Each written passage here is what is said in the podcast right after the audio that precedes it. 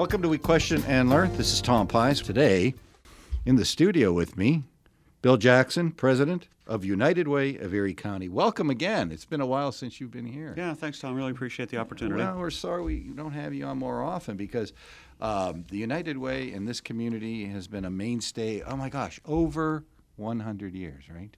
Yeah, since Easily. 1914, if you go back to our forebears, yeah. Back when we were founded in 1914, there Yeah. were actually 11 social service agencies that came together to actually begin what eventually became United Way. And that was the nonprofit community back then. Today, there are hundreds of nonprofits, and that's one of the reasons we've had to change. Well, and you and I are familiar with the nonprofit partnership. I think we looked at one list, and it was over 480 discrete groups, uh, certainly well over 300 nonprofits Yep.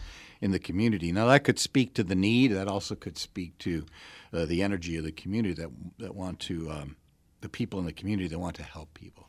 And this is what you do. Um, and I think over this last hundred years, particularly in the last few years, uh, you've actually had to rebrand yourself a bit. Look at the world today versus 1914. Oh, you know, it's it's completely different, and so our response to that has to be different. And we like to think of it as kind of three phases. You mentioned the software nomenclature. We talk about United Way 1.0, 2.0, and 3.0. And- today is 3.0, but let me just take a minute to talk about 1.0. Yeah. 1.0 was the like roughly first 100 years when our role was a fundraiser. We would go out into the community, raise as much money as we could, and distribute it to a small select group of nonprofit agencies. And we could talk all morning about how good the work that was done by those agencies. But our board realized a few years ago that we weren't really solving the issues, we were just putting band aids on the issues.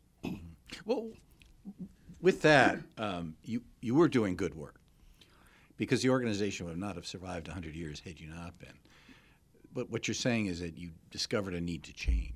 Absolutely. Yeah. Um, because I didn't mean to interrupt you, but you did do good No. work. I did. Well, yeah. Yeah, I mean, and then when we say we did good work, we work with a number of agencies who did and continue to do wonderful work. The problem was that we realized it was something that we came to learn is called isolated impact. And what isolated impact means is we're helping 20 kids over here, 50 families over here, 72 adults over here, but um, we're not really getting to the root issues. And so United Way 2.0, which was just a few years ago, was okay, we need to focus on the issue, not the, see, whenever people would ask us what our goal was, they were asking about how much money we would raise. Well, that's not really the goal. The goal is not the money. The goal is to make the community better, right? So we realized that we had to change our focus.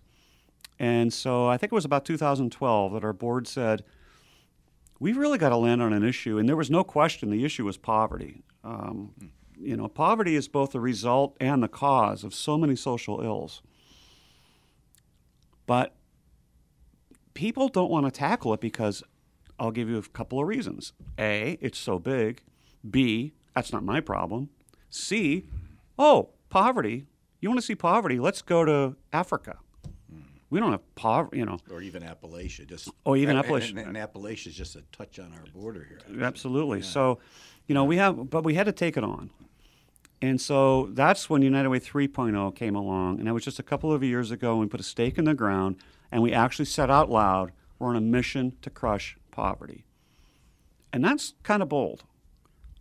But it was also exhilarating for our staff and our board because we said that's what we're in business for. And not just us. There are many people and organizations. This is not a United Way thing. This is a community thing. Um, but but we said, you know what? Let's just let's just tackle this and say we can do something about it because we can.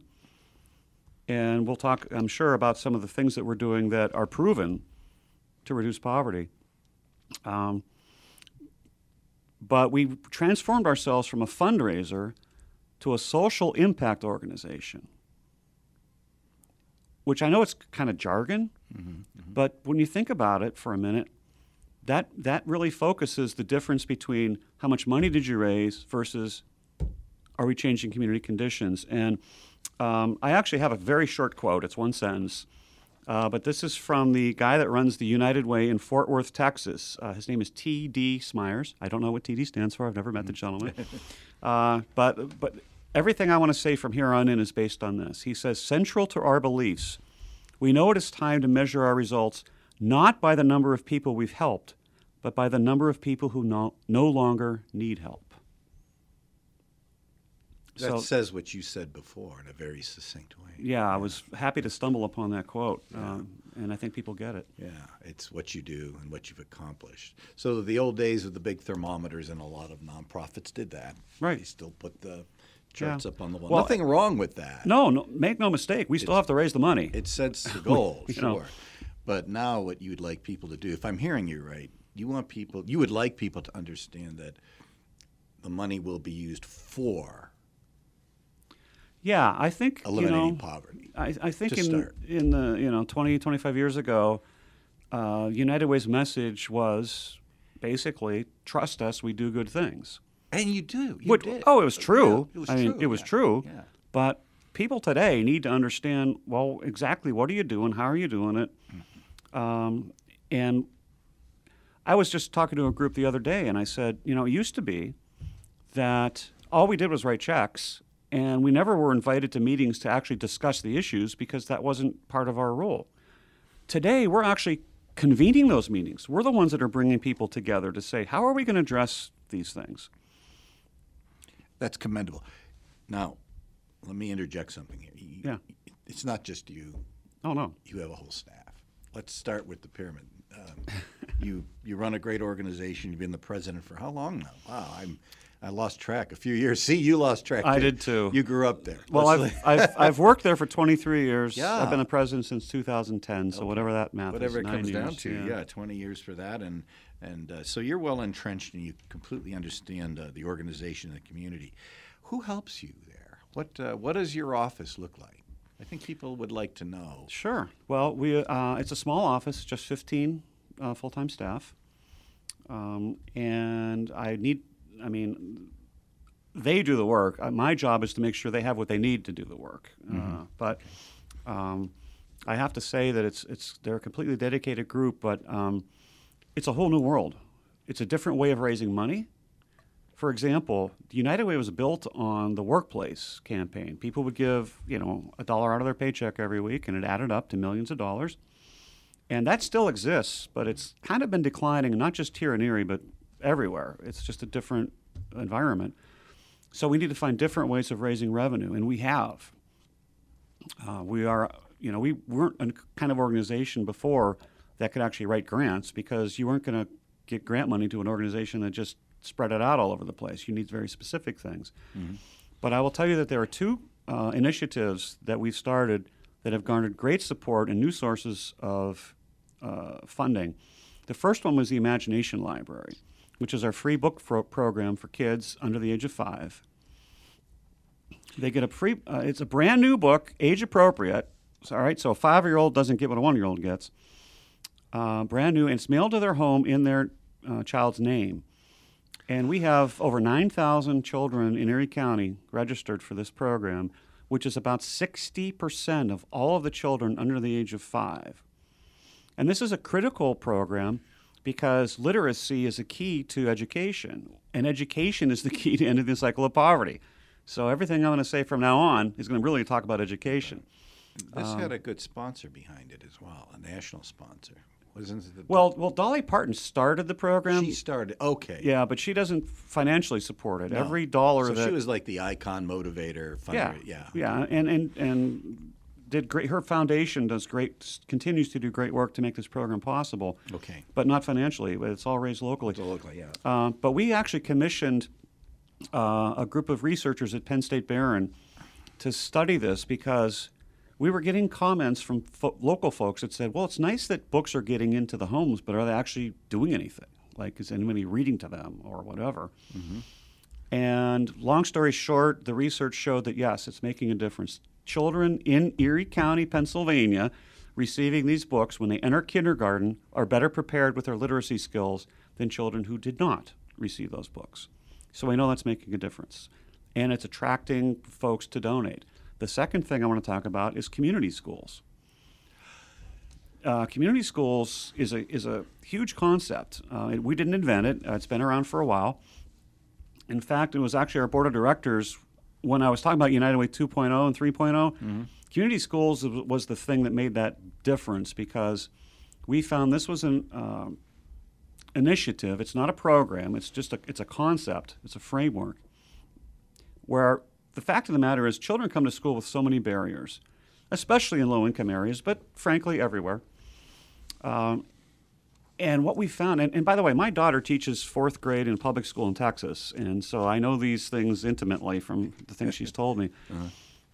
She barely has time to teach because she's got to deal with issues of these that these children bring uh, bring to the and and principals. They're they become social workers, which is not what they were trained for. The community school concepts brings these kinds of social supports into the school so the teachers can teach, principals can you know run the school, and we have agencies and organizations and people that that come into the school and deliver. You have kids coming to school with issues of trauma, hunger, health issues, etc. I mean, we've actually brought literally brought dentists into schools in the school building, and these aren't just exams; they actually do restorative care. Just as an example, um, you know, children who um, don't have the proper clothing and they come and they're embarrassed to come to school. Well, you know, we have a clothing pantry, and so that we can provide them. When I say we, it's not United Way. This is It's reminiscent of the stories you hear from the 20s. oh well, it goes Post World War It goes way back to horror stories. Yeah, Yeah. And to, what you're saying is this still exists in our communities. It obviously does, but Sure. just so the listeners understand right. that a huge percentage of our community, do you? Oh, do you, it's a, a tough number. It's a very and it's not just in the city; it's also in, in the county areas. the I mean, area, sometimes people think that you know poverty is like an urban Erie issue. It's not. It's a Erie County issue. Yeah, there's some. There's it's and more you don't see it because you're not driving everywhere every day to see it. You Well, sure. see it where you drive or where you walk or whatever. yeah. And you folks have studied this, you understand it, and you proactively created this program, the community schools. This is in the schools, though. It's it's actually right in the schools. Uh, and by the way, it's not. We are in uh, actually ten schools now. Eight in the city, and also Elk uh, Valley Elementary in Girard and Iroquois Elementary. And we, we envision that one day all schools, elementary, middle, high schools, will be community schools. But it's going to take way more resources than United Way alone can bring to the table. Uh, but it's a vision, and we're encouraged that there's a lot of activity at the state level uh, to support this. That's phenomenal. So you're 10 schools. Yeah, way faster than we thought it would happen. That's, that's a little scary to, um, to understand that the problem has exacerbated itself to that point, actually. That many children are affected. you It's know, hard. Yeah, it's sad. it, it used to be when I okay, I'm 60 years old, so I can remember the days when chewing gum in the halls was the main problem at school, yeah, right? On the back of the desk, right? You know, and today it is so much, and it's again, it's everywhere, and it's not just poverty. I mean, it's it's every demographic has issues.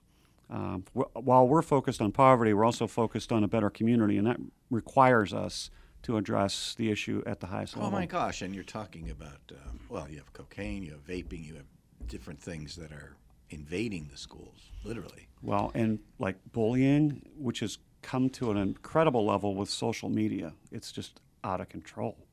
And so you really need to have what kids need is to have a caring adult in their life, or, and, and more than one, obviously. But sometimes, you know, their parent, like you said, sometimes the parents are the problem. Yeah. And Well, they probably suffered through it as well. Yeah, yeah. sure, yeah. you got 20 to 30 year old parents. That wasn't that long ago when they were school. That's right. Yeah, And many many parents had a bad experience with school. And Yeah. what we found, I'll tell you, the very first outcome we found with community schools is is uh, family engagement. Uh, parents actually showing up for the um, conferences and the family yeah. nights, etc. It's uh, been a very that alone is important, but it's got to go way beyond that, and we have a plan for that. It's a terrible loop to be caught in because if you're not improving the schools, you're not going to get good workers. If you don't have good workers, the children subsequently will suffer. So you're you're trying to break a, a hundred year old or more cycle. That's exactly right. Um, yeah, the Industrial Revolution, 1880s, to today. It, it's it, so what uh, in Erie you have 10 community schools. Erie County, yeah. Erie County, what what's your efforts? What how does this get organized? Do you have meetings? Do you call uh, companies? Do you call? Yeah. I'm trying to get my h- handle around Yeah. this because it's a huge project. All right. So the very the key to a community school is a person who is called a community school director. That person, uh, we call them a co-pilot to the uh, principal. So if you think of the principal dealing with the academic issues and the community school director dealing with the social issues, that's a good window. All right. But the community school director is not employed by the school district.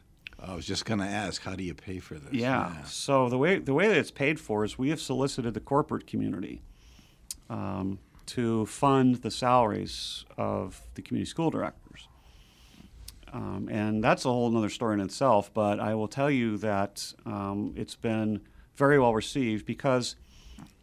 I'll t- I, two reasons that I believe that companies would say, "Why would I want to put tens of thousands of dollars into this kind of an effort?" One of them is this is going to improve your future workforce. I mean, the kids that are in school today are the people you're going to employ tomorrow. You want them to succeed in school.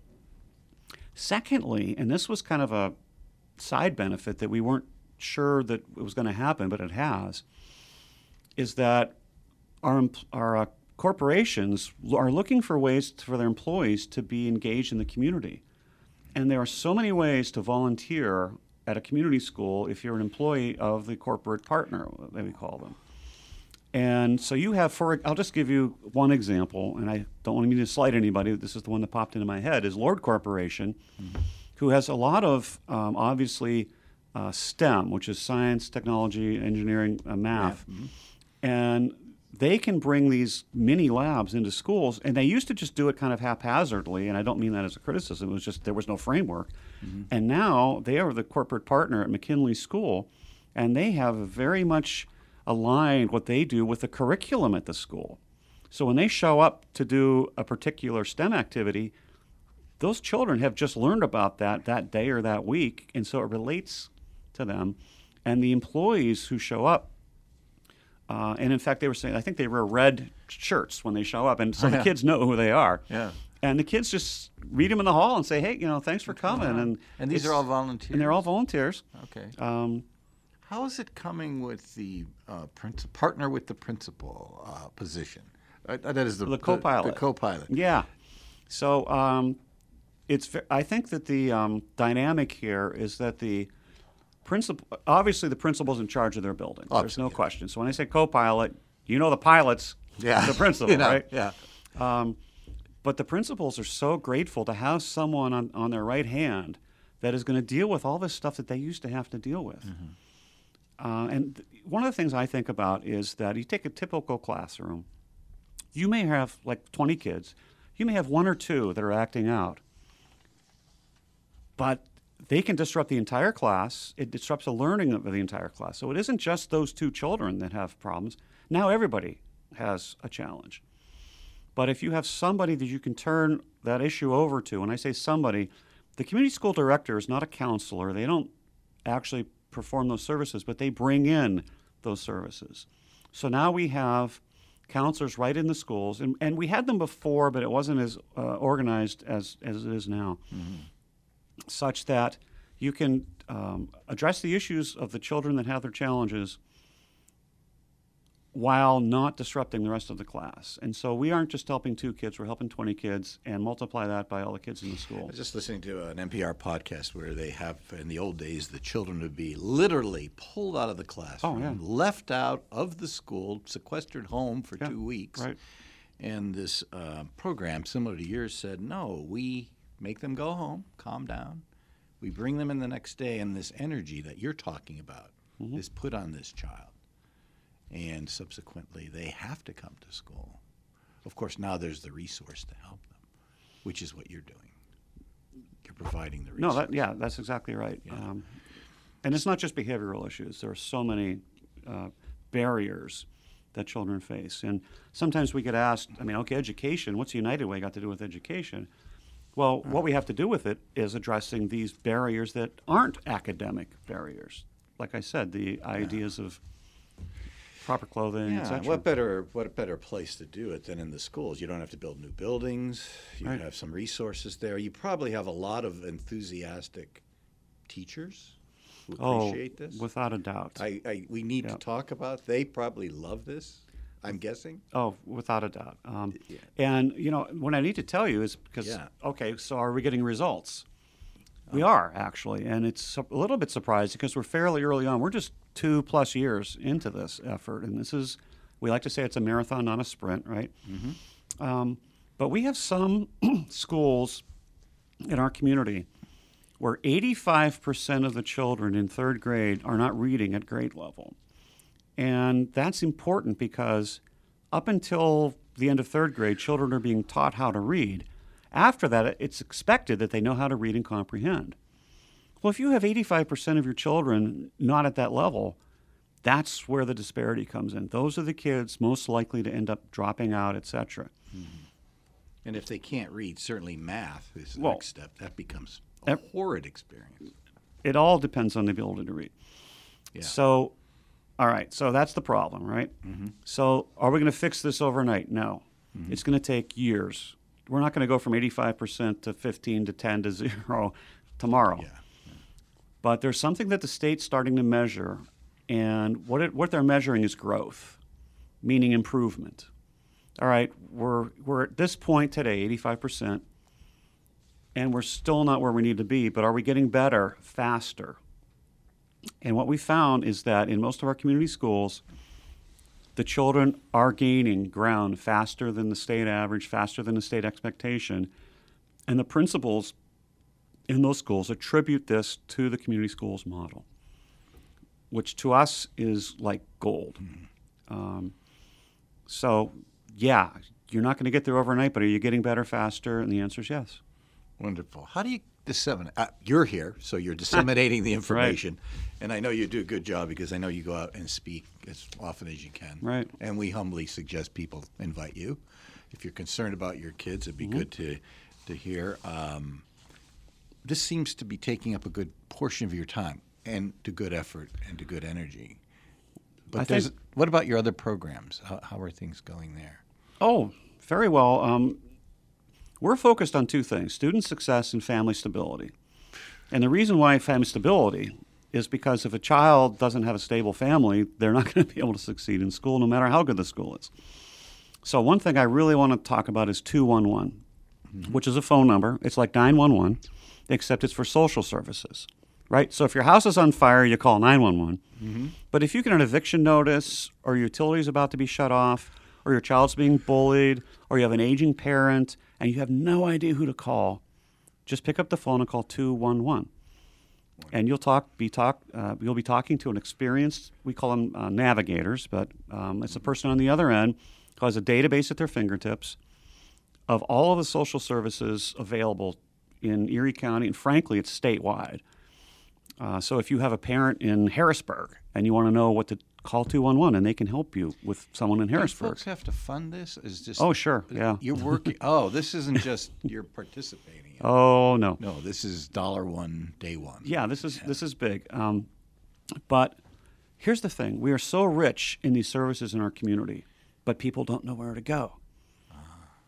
They're making six and seven phone calls, being shuttled back and forth. Just call two one one. Now, there's no guarantee that you're going to find help because there's no guarantee there is someone who can do that or that they have the resources. But at least you'll know the right answer, and you can go from there. Um, back when we had the snowstorm, uh, snow apocalypse, Yeah. uh, Oh, yeah. Uh, and a, a group of, of volunteers um, came together and they were uh, going to shovel out uh, seniors and folks with disabilities, uh, Team Rubicon. But um, how would people get connected? And the word got out, and we connected them with 211. So we had, oh, I forget how many thousand phone calls that came through 211 that hooked people up with that resource. So it made it easy. Where does this facility exist? So Sorry, um, I don't know. No, well, the call center is actually in Venango County because it's part of a 13 county effort. We just pay for you, Erie County's portion. So Okay. I just want to make that clear. Um, but the persons in Venango County, frankly, they could be located on the moon because they have a matter. database. It's- it's digital, It's yeah. digital. Yeah. Um, but our friends in the in Pittsburgh, the United Way down there, run a two-on-one call center that's state of the art, and they actually supervise uh, the call center in Venango. So the good news is, again, we didn't have to invent it. We didn't have to learn how to run it. Uh, we just talked to That's our friends a in huge Pittsburgh. cost savings. Oh, if my, you had yes. to build this from scratch. Oh, it would have been th- two to three times the cost because we were considering it. And when we found out what the cost was, it was much more cost effective to um, take advantage of something that already exists. Well, we touched on two important topics that you are working on, and let's summarize um, what's going on now. What what what are your plans for the next couple of years now? So um, we were just talking with our board of directors, and, uh, and I was uh, quoting Benjamin Franklin, who said, "An ounce of prevention is worth a pound of cure." Yep. And so I think when you hear what we're going to be doing in the future, uh, keep that in mind because that's what it's about. It's about the most effective use of our resources to make a difference, not just for, again, this person or that family, but for our entire community. This has been a real education, but I see inviting you back and covering the other nine questions on the reverse side. Uh, I, I think people appreciate what you said today. I think they'll understand your goals. They'll understand your efforts. Hmm. I think they they always understood the fact that you need support. That's that goes without saying. Sure, yeah. But I think people do want to understand what are you doing with the money. It's not just the money. Right. It's how does the community get back something for their investment? And we're always happy to um, speak or ask one-on-one. Call me up. Uh, and here's your chance to let people know how to find you. well, the best source of information uh, for us is on our website, unitedwayerie.org. Okay. Um, UnitedWayErie.org. Okay. And you can find it all out there. Um, our phone number is 456 2937. And you can ask for Bill, and I'll be happy to talk to you. And I'm sure there's 16 other people who will pick up the phone if they have to. you folks do an outstanding amount of work with a lean amount of payroll and energy. Well, we have a lot of volunteers, and I should Yeah, give a shout out. say, yeah. yeah. Yeah, that's the last topic because, um, as you know, WQLN survives on, on volunteers Right. and the support of the community. But there's a lot of folks who give with their heart. So if Right. someone wanted to help you, it's unitedwayerie.org. Yep. Or 452-2937. And Yeah. please, real quickly, volunteers are what percentage of your output?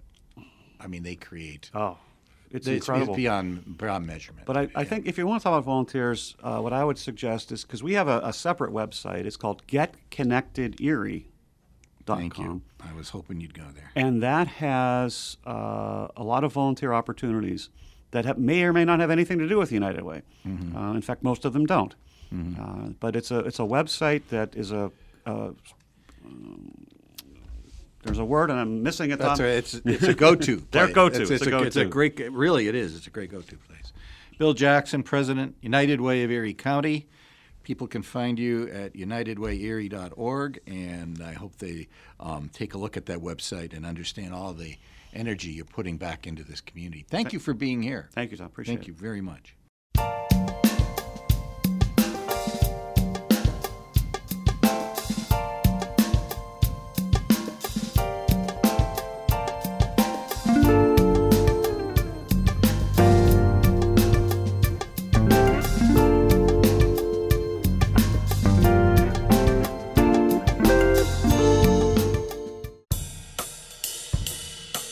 I'm Michelle Martin. These days, it seems like just about everybody is choosing sides and doubling down on talking points. Here at NPR, we try to cut through the noise with meaningful and respectful discussions with people from all perspectives, backgrounds, and walks of life. Join the conversation every weekend on All Things Considered from NPR News. Saturday and Sunday afternoons at 5 on WQLN Radio.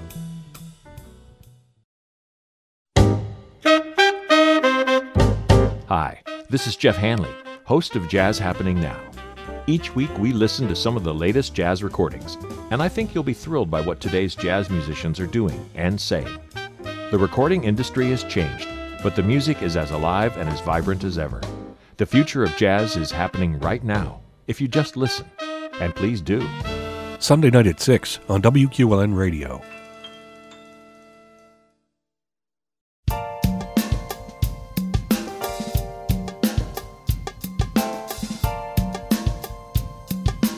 Welcome to We Question and Learn. This is Tom Pysz. We're celebrating our 15th year on the air with community leaders, educators, social activists.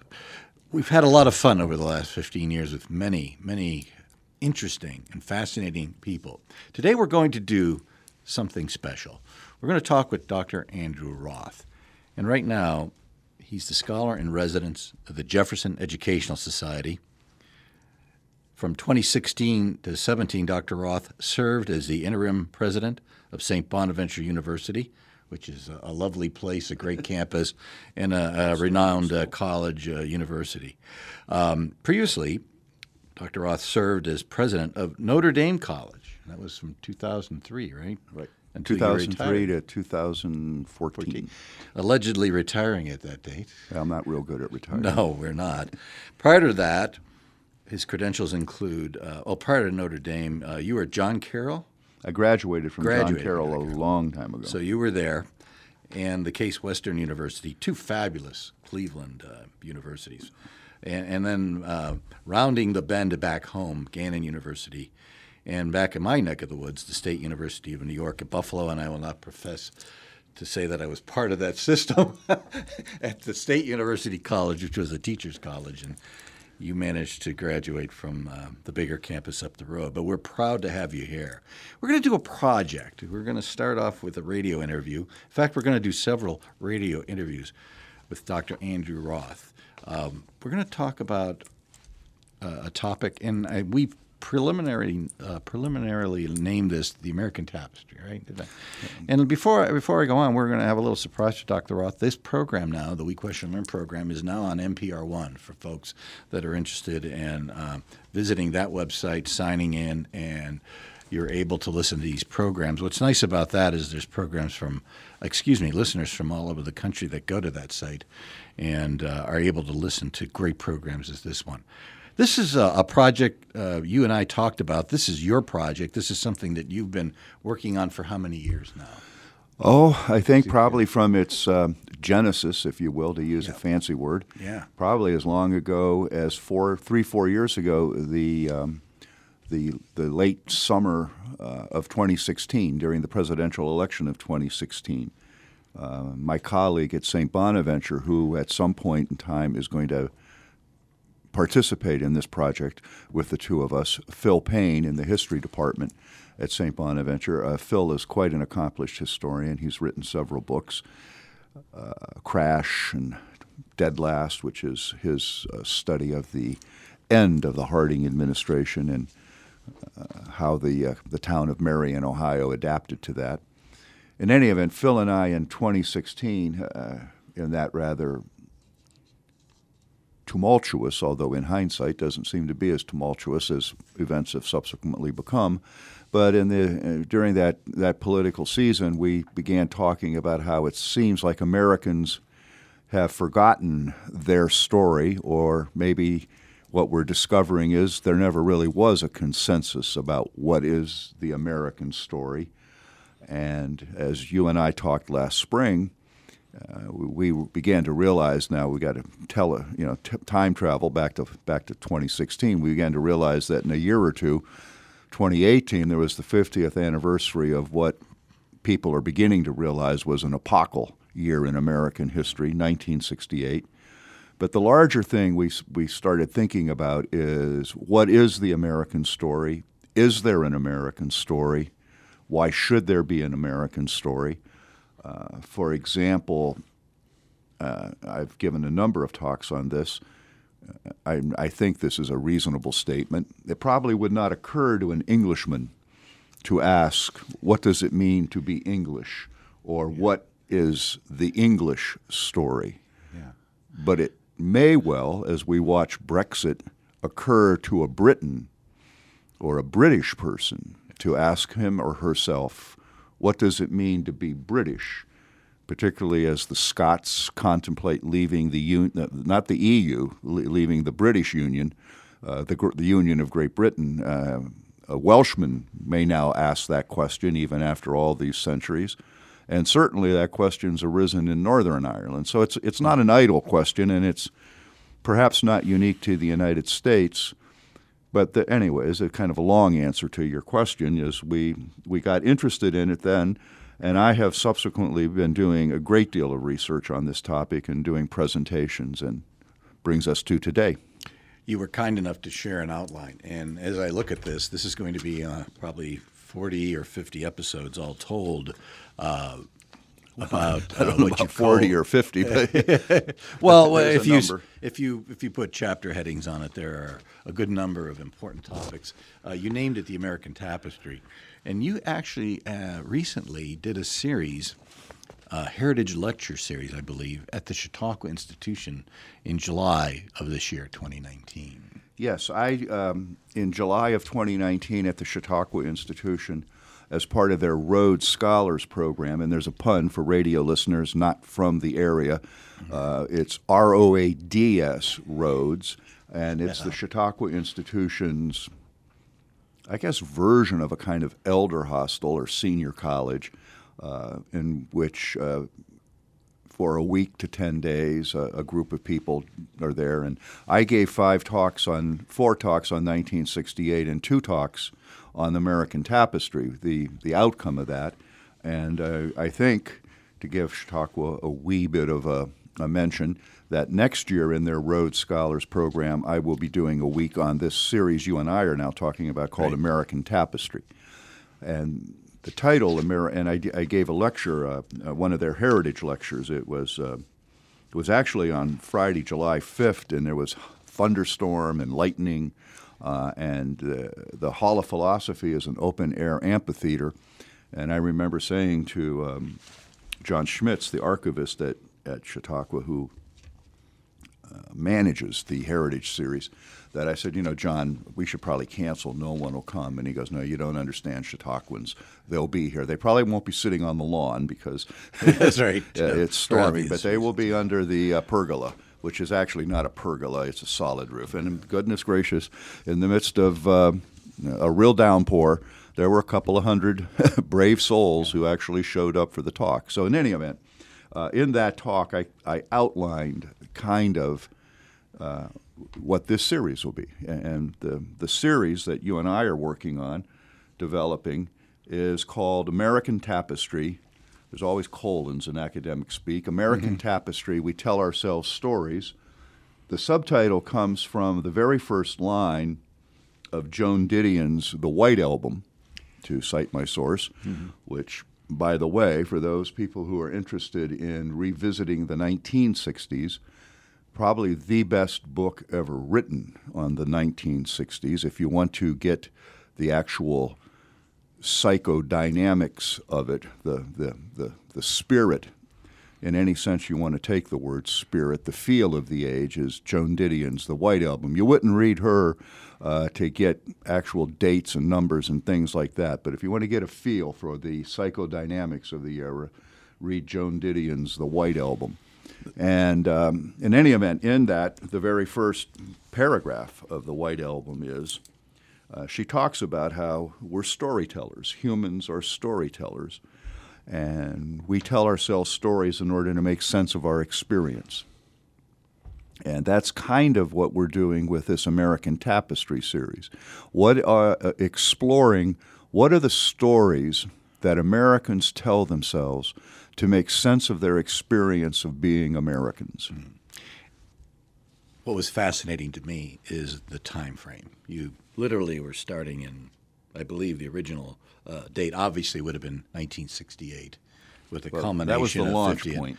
And uh, yeah, and the issue as as time goes on, and of course as politics get more intricate, intricate as we watch and listen to television and radio, it's it seems that 2020 would be a good culmination year for your story here, uh, in a way, I- because it, it offers perspective on what happened.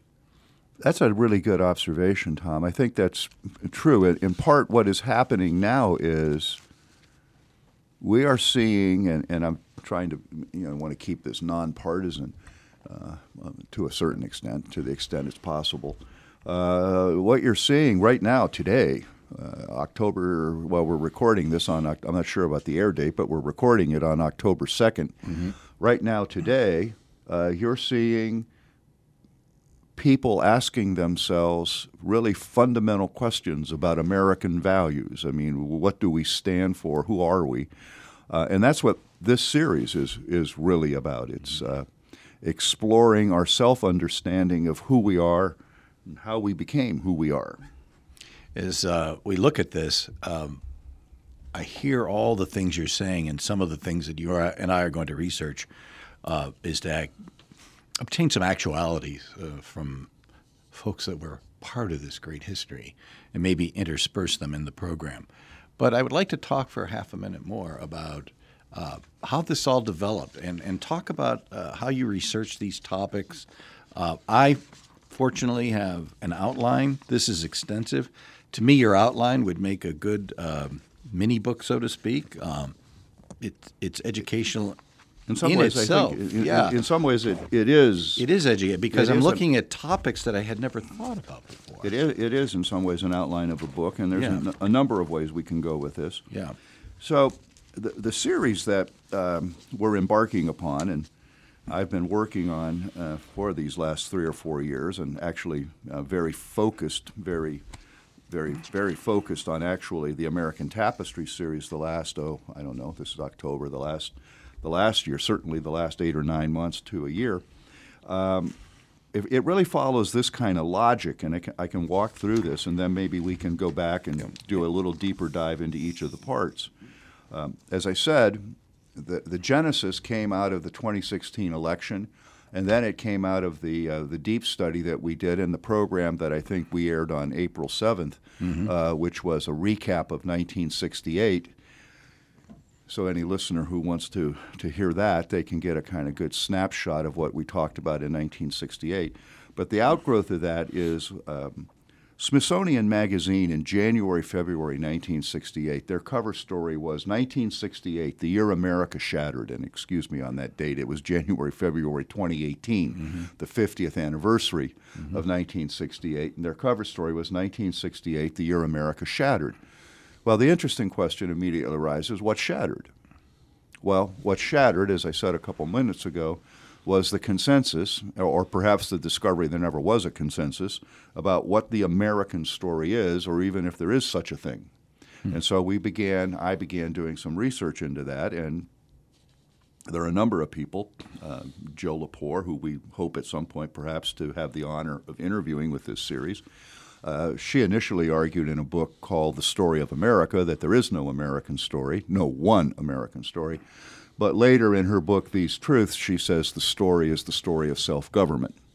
Uh, these truths taken directly from the Declaration of Independence. We hold these truths to be self evident.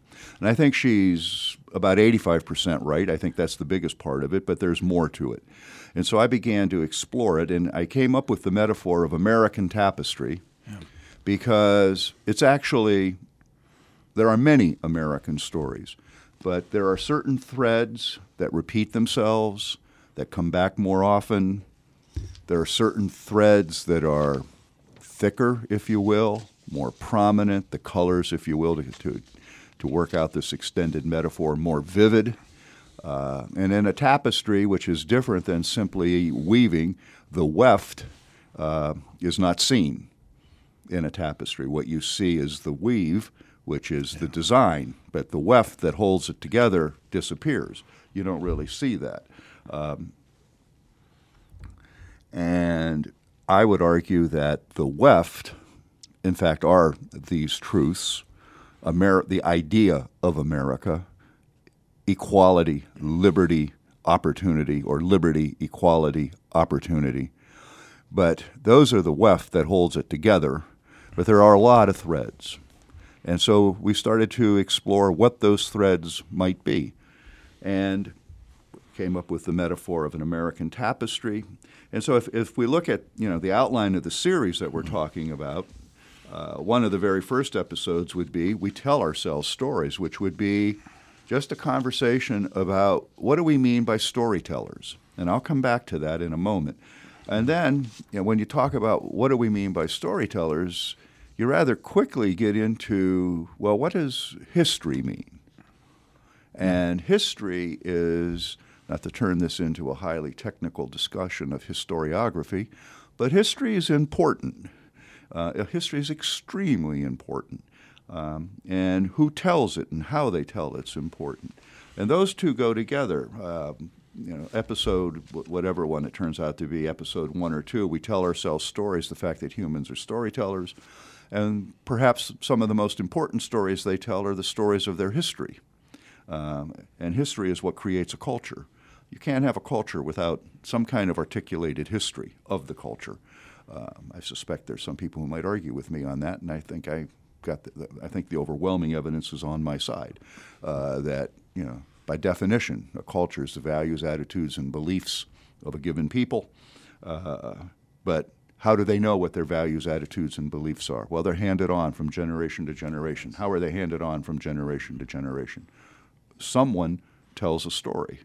And of course, uh, as John Lewis Gaddis points out in The Landscape of History, if you make the metaphor that history is a map, you can't make a, you can't have one-to-one correspondence to reality, just like you couldn't have a map that has a one-to-one correspondence to reality. For one thing, then you'd have reality, and you can't take that mm-hmm. with you. Right. So you, you need a map that is in some manner, shape, or form. Perhaps this is not the right use of the word, but an ideogram that, yeah. in an abstract sense, describes and you know, and as long as it serves its base function, it enables you to get from point A to point B. It works as a map, even if it leaves a lot of details out. So, anyways, that we'll talk about that in episode three. So, uh, you know, episode one is storytellers. Episode two, what is history? The word history comes from the Greek and it means inquiry, but it's intriguing that in English the word story is embedded in it. You know, we're not going to get into the etymology of the word, or at least maybe not today. Maybe we will eventually. Um, and that leads then to the culture wars, which erupted in 1968. this is the fascinating. And which Pat Buchanan famously declared that there is a religious war in America, a culture war for the soul of America.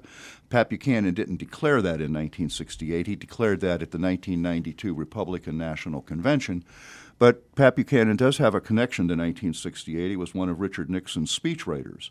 And so the culture wars, in many ways, are most easily understood. If you, want, if you need a frame, it's to simply ask you the culture wars are really an argument about whose story? What story describes us? Whose story is the story of us? Uh, and that is, as we live every day, uh, uh, a contentious issue. It's not a settled issue in American history or American culture. It is a contentious issue. Uh, this might be as good a place as any to say, you know, what are what is the American story or what might it be? And there's some, you know, is it the story of those ideals I alluded to earlier, uh, the ideals embedded in our founding documents, liberty, equality, opportunity, freedom, as, a, as embedded in the U.S. Constitution, the Bill of Rights, the Declaration of Independence, Abraham Lincoln's Gettysburg Address, uh, Franklin D. Roosevelt's Four Freedoms, you know, those foundational documents. Is that our story? Or is it perhaps the story of all the times in our 250 plus year history we failed to live up to our ideals? Uh, and one needs to be careful there because that story frequently doesn't get told, or it gets, and the pun is intentional, whitewashed. But at the same time, as you tell that story, you have to be careful that it's not just some exercise in self flagellation because that serves no one any purpose. Because corollary to the story of all the times perhaps we didn't live up to our ideals is the story of the people who were initially excluded which would be women, African Americans, Native Americans, and at least initially, at least initially, almost every ethnic group that immigrated to America uh, was brutally discriminated against. But is it the story of how those discriminated against groups protested for their rights by appealing to the ideals? And in every instance, they did. And as we'll see eventually, and we get to these episodes, uh, the women's movement, to use the one immediately comes to mind, the Declaration of Rights and Sentiments at the uh, famous Women's Convention at Seneca Falls, New York in 1848. Mm-hmm. The Declaration of Rights and Sentiments precisely mimics or follows. I, mimics is not the right word. It doesn't give it the, the, uh, doesn't give it the seriousness it deserves. That's not a good choice of a word on my part. It, it directly patterns itself after the Declaration of Independence by saying we hold these truths to be self evident that all men and women are created equal. And then, just as the Declaration of Independence had a list of the abuses of King George III, the sentiments are a list of the abuses that men have allegedly rained down upon women and that they intend to redress. Or in African Americans, Martin Luther King's last speech, uh, when he famously said in the last speech, just live up to what you said on paper. Just live up to what you said on paper is all we're asking. Uh, that the greatness of America is the right to protest for rights. And perhaps when we get to that episode, we'll play that clip of that actual speech. Uh, and to this day, Native Americans uh, go back to the treaties that they bound, they, they signed. And uh, those of us who travel between Cle- Erie and Buffalo uh, will know that once on the Seneca Nation um, portion of the New York Thruway, there was once, I don't think it's there now, I was on that road last week, but there was a sign that says, uh, the wind is still blowing, the rivers are still flowing, the grass is still growing. Honor Indian treaties. And that line comes explicitly from almost every treaty between the federal government and its predecessors and the various and sundry state governments and their predecessors, territories, and Native American groups was saying that whatever the given treaty's agreement was will be binding as long as the wind blows and the rivers flow and the grass grows. And so is the story not just all the times we've failed to live up to our ideals, but is it maybe more positively and constructively and admirably and heroically that those people who had been uh, excluded, as they made their arguments for inclusion, appealed to American ideals? Or is it the story of uh, American business and the ancient uh, split between Hamiltonian economics and Jeffersonian agrarianism? And those are two elaborate phrases that I suspect, given the, the audience um, for public radio, most people would have some idea of what those two mean. But uh, uh, to be less pedantic for a moment, maybe I'll just explain that. You know, J- Thomas Jefferson envisioned a country of small yeoman farmers and small shopkeepers living in small villages. Uh, Alexander Hamilton, in his report on manufacturers and his report on banking, uh, envisioned. I mean, it truly was visionary because none of this existed in 1790 when Hamilton wrote these uh, studies. He envisioned a world of manufacturing, large industrial complexes fueled by financial well, I'm not going to say wizardry. He was accused of financial wizardry, but fi- but but fueled by financial acumen um, and banks. And one of the conflicts in American culture is we like to tell ourselves, even if we don't know the history and would have no idea what the phrase Jeffersonian agrarianism means, Jeffersonian agrarianism mean. We like to think of ourselves in some ways as Jeffersonians. You know, we're small town folks. Yes. But the facts of the matter are we live in Alexander Hamilton's world. And there's a tension there, and that, that gets at the tension. Or, you know, is it the tale, the story of white Christian ethno nationalism, which is an old, old thread, maybe, maybe the original thread, to give, to be accurate, you know, that it was a country founded by white men for white men, and you read their documents, they really didn't mince words about that. And we have to be careful not to be guilty of the, the sin of presentism, of judging the past by our terms. Uh, the, the past should be judged to a large extent on its own terms. But you go back and read the documents. Uh, the Citizenship Naturalization Act of 1790 explicitly said it was reserved to people who were white and excluded uh, blacks, Native Americans, indentured servants, slaves, etc. It did include women. Uh, but elsewhere, it explicitly defined, I think in the 14th Amendment, uh, due process of law was for white males. You know, males. And so, and of course the franchise. Or is it none of those things? Or is it something else? Or is it some, some to use a contemporary phrase, some mashup of all of that? And so maybe we could uh, call our series instead of American History, American Mashup, although I'm not entirely sure the connotation is what we want. But uh, the, the current uh, media notion of a, uh, or I guess that's a DJ notion of a mashup of a lot of different kinds of threads of music. But, anyways, American Tapestry is all those things. And so the first couple of episodes will go through what do we mean when we say we're storytellers? What, do we, what is history? Uh, that's a big topic. I mean, to try to deal with in 40 minutes, and we'll be talking with some historians about that. And then the, the culture wars are uh, from that menu that I just outlined, plus any additions that other people can suggest. Whose story? And then we'll get into uh, how all of this bubbled over.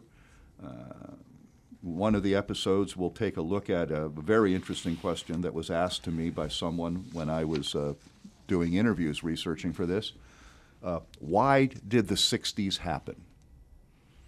You know, why did what is meant culturally, not, not just, you know, literally, cal- calendrically, if there is such a word, the 1960s, but why did the 60s happen? Why did the cultural phenomenon known as the 60s happen? Why did it happen when it happened? Why didn't it happen in the 50s? Or why didn't it happen 20 or 30 years later? And that's actually a fascinating question. Uh, it's a very interesting question, and we'll be exploring that with a number of folks.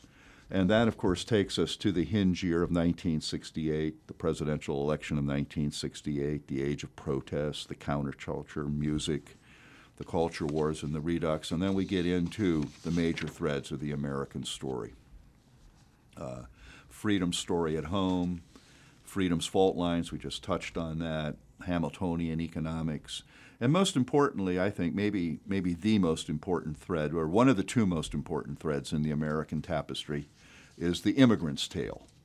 Uh, whenever I give this talk publicly, I always point out to the audience, unless you happen to be descended from a Native American, an indigenous person, everyone in the audience is descended from an immigrant. Some sooner, some later, some willing, some unwilling but everybody is descended from someone who came from somewhere else. And maybe a big, big part of the American story is we're still, we think we're an old culture at 250 years, but 250 years in the grand sweep of history is nothing. Uh, we're still perhaps sorting out what all of that means mm-hmm. and, and who and what happens. So that's, I guess I went on longer than one, but uh, uh, that's what we're going to be looking at. In American Tapestry, we tell ourselves stories. There's many more chapters, and we'll have to stop now in this program. Dr. Roth, Andrew Roth, thank you so much for your visit today to WQLN. Thank you, Tom. Thank you.